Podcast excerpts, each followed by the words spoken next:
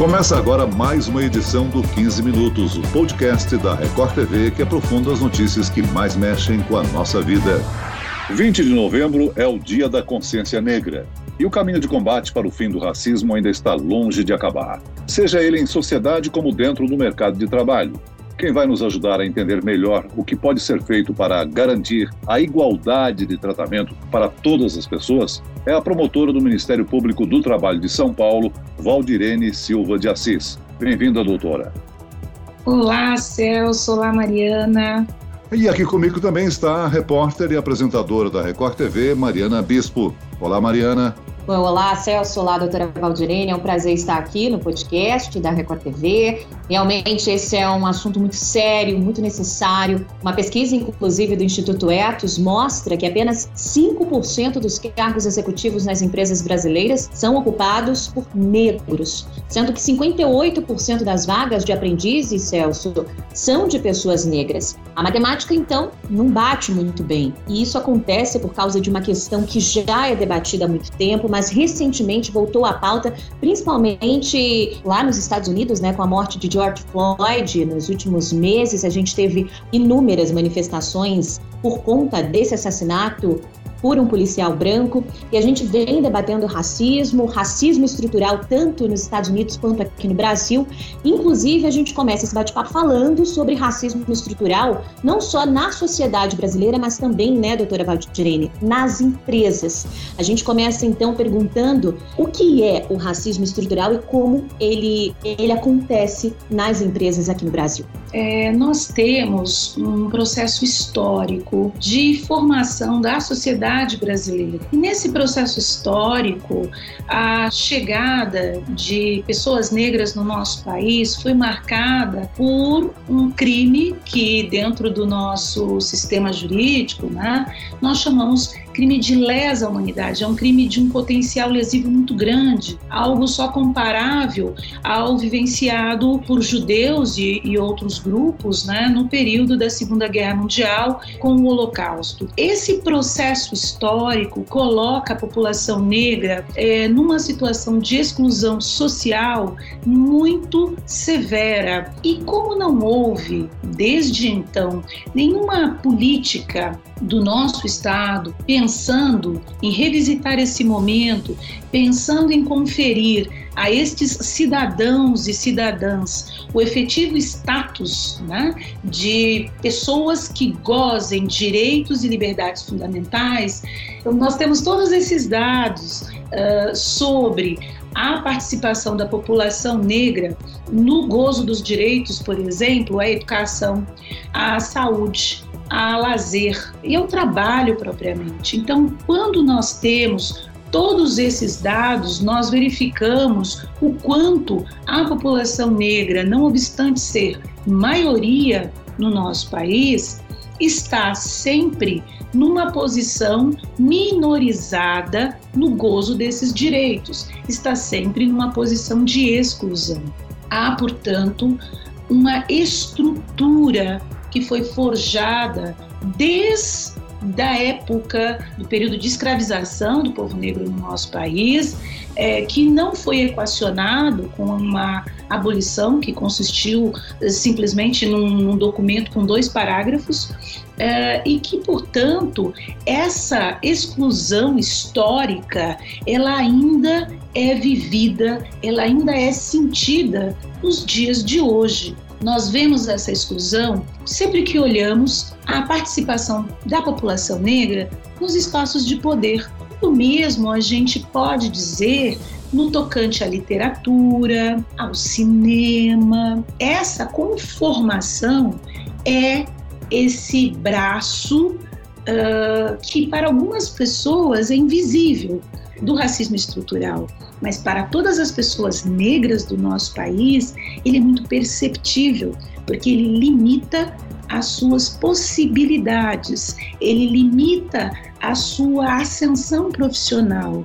E isso a gente percebe nesses marcadores sociais e nós percebemos na estrutura completa do que nós chamamos sociedade brasileira. Então, essa estrutura que está atravessada por um processo histórico de exclusão, por um processo histórico de racismo, é o que a gente chama desse racismo estrutural, esse mecanismo que se apresenta em vários é, momentos da vida social da pessoa negra em que ela vai perceber que o trato que recebe é sempre diferente das pessoas não negras. E isso, quando se fala de mercado de trabalho em especial, é muito grave, porque ainda que as pessoas tenham uma formação acadêmica, um histórico profissional é, de respeito, uh, quando ela se apresenta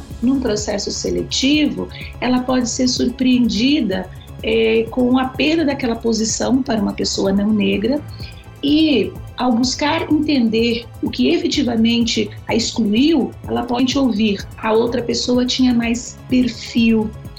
Essa expressão contém muito dessa estrutura excludente da qual nós estamos falando aqui.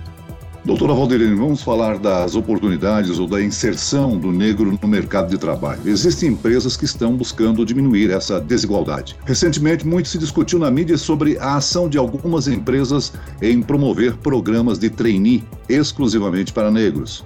Você, inclusive, foi responsável por assinar a ata que permitiu que a Magazine Luiza e a Bayer fizessem esse programa, não é mesmo?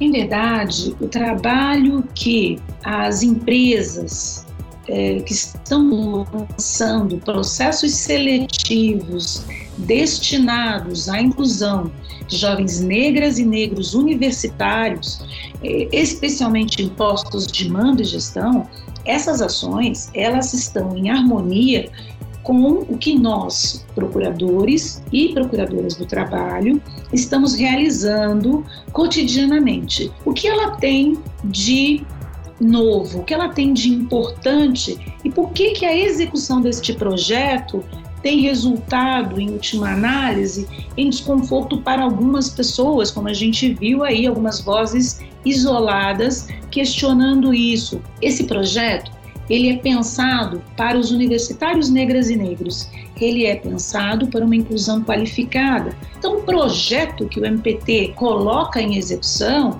é, orienta as empresas a fazer esta inclusão através do estágio, do processo seletivo de treininho e dos cargos efetivos dentro desta lógica de cargos de posições estratégicas de mando e gestão. Perfeito, doutora. É, e como a gente vive nessa, nessa sociedade que pensa, a gente ainda pensa que não existe dominação racial no Brasil, quando eu falo a gente, é, generalizando, né? A sociedade. É, que preconceito existe sim, pode até existir, mas não racismo como ideologia coletiva. Só que é justamente o contrário, né? A gente está discutindo justamente isso, racismo estrutural como forma de racionalização da sociedade. infelizmente, todas essas ações, principalmente essa, essas atitudes é, voltadas para a inclusão de jovens negros na Magazine Luiza, né? Nessas marcas grandes como a Bayer também, que merecem ser elogiadas, também causou repercussão negativa de algumas pessoas, né? Como a senhora mesmo disse, que acharam que isso seria uma forma então de dividir ainda mais a população por não dar chances igualitárias aos brancos ou negros no processo de contratação. Mas, na verdade, não é nem perto disso, né? O racismo reverso, como muitos costumam dizer, não existe. O racismo reverso ele não existe. Existem ah, na nossa história alguns grupos que foram alvo uh, desse processo de racialização. E esse processo ele é voltado a uma relação de dominação, a uma relação do exercício do poder né, naquele conjunto social, uma tentativa de subjugar esse outro grupo esta chamada outra raça. Portanto, quando a gente vai para essa discussão da racialização, nós estamos num terreno sociológico, antropológico, político, estamos discutindo uma grande disputa de poder. Estamos conversando com a procuradora do trabalho do Ministério Público, doutora Valdirene de Assis. Doutora, a senhora acredita que a iniciativa das cotas universitárias para negros é uma medida eficaz para diminuir o racismo estrutural no mercado de trabalho brasileiro? Sim, não só as cotas nas universidades, mas também os programas de financiamentos estudantis, porque as cotas não dão conta de toda a demanda para esse tipo de é, carência que a população tem. Uh, os financiamentos estudantis também participam desse processo de inclusão dos jovens negros e negras universitários no ensino superior. E é esse conjunto de ações afirmativas que tem garantido o um ingresso cada vez maior desses jovens no uh, ensino superior, e é justamente em função de ter estes jovens ocupando a universidade, ocupando a graduação, pós-graduação, doutorado, mestrado, pós-doutorado, que nos assegura o enfrentamento a um outro elemento que costuma ser colocado como obstáculo para o ingresso dos, uh, das pessoas negras no mercado de trabalho, que é a meritocracia.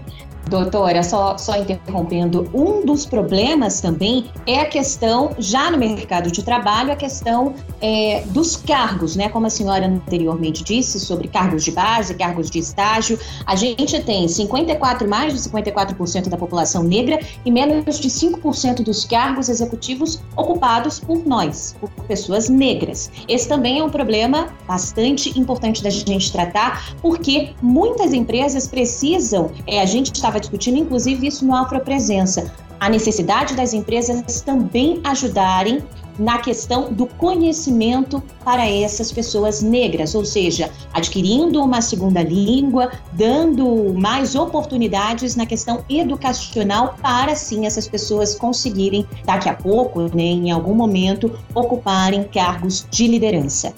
Em verdade, o que a gente faz é, enquanto trabalho de é, qualificação é, é muito mais conferir a estes jovens um espaço para que, principalmente na sua interlocução com o mercado de trabalho, tenham a, o fortalecimento da autoconfiança. Então, quando a gente fala nessa qualificação, quando a gente fala é, nesse trabalho né, de, de aproximação dos jovens e é, dos seus potenciais empregadores, a gente fala também do fortalecimento da autoconfiança dos jovens, porque o histórico de passagem por alguns processos seletivos traumáticos ou o conhecimento de experiência de outros profissionais que tiveram bastante dificuldades nesses processos e sem um critério objetivo para tanto, uh, faz com que muitos jovens se sintam inibidos e inibidas e não se apresentem aos processos e não confiem em estar nesses processos numa relação em que os seus predicativos, as suas qualificações serão analisadas de forma objetiva. Então, acho que esse grande esforço é não só qualificar os jovens, qualificar também gestores e qualificar é, o pessoal de RH. É importante a gente falar, Celso, doutora Valdirene e quem está nos ouvindo, que o ser antirracista não significa fazer um favor para a sociedade negra, para as pessoas negras, mas sim um favor para você, para as empresas. Né? É muito além também de se posicionar nas redes sociais com imagens, hashtags, homenagens. É preciso também investir, construir com essas pessoas e muito além, dar oportunidades. A gente está falando sobre o racismo estrutural, ele está, então, é, nas nossas bases sociais e por isso a gente está discutindo o antirracismo. Então, ser antirracista é muito além do que se posicionar na internet, mas fazer efetivamente é, e dar oportunidades para as pessoas negras aqui no nosso país. Muito bem, nós chegamos ao fim desta edição do 15 Minutos. Eu quero agradecer a participação da promotora do Ministério Público do Trabalho de São Paulo, Valdirene Silva de Assis. Obrigado, doutora. Muito obrigada, é um prazer estar aqui com vocês. E agradeço também a presença da repórter e apresentadora da Record TV, Mariana Bispo. Mariana. Muito obrigada, Celso. Muito obrigada, doutora Valdirene. Até mais. Esse podcast contou com a produção de Homero Augusto e dos estagiários Andresa Tornelli e David Bezerra, sonoplastia de Pedro Angeli. E eu, Celso Freitas, te aguardo no próximo episódio. Até lá!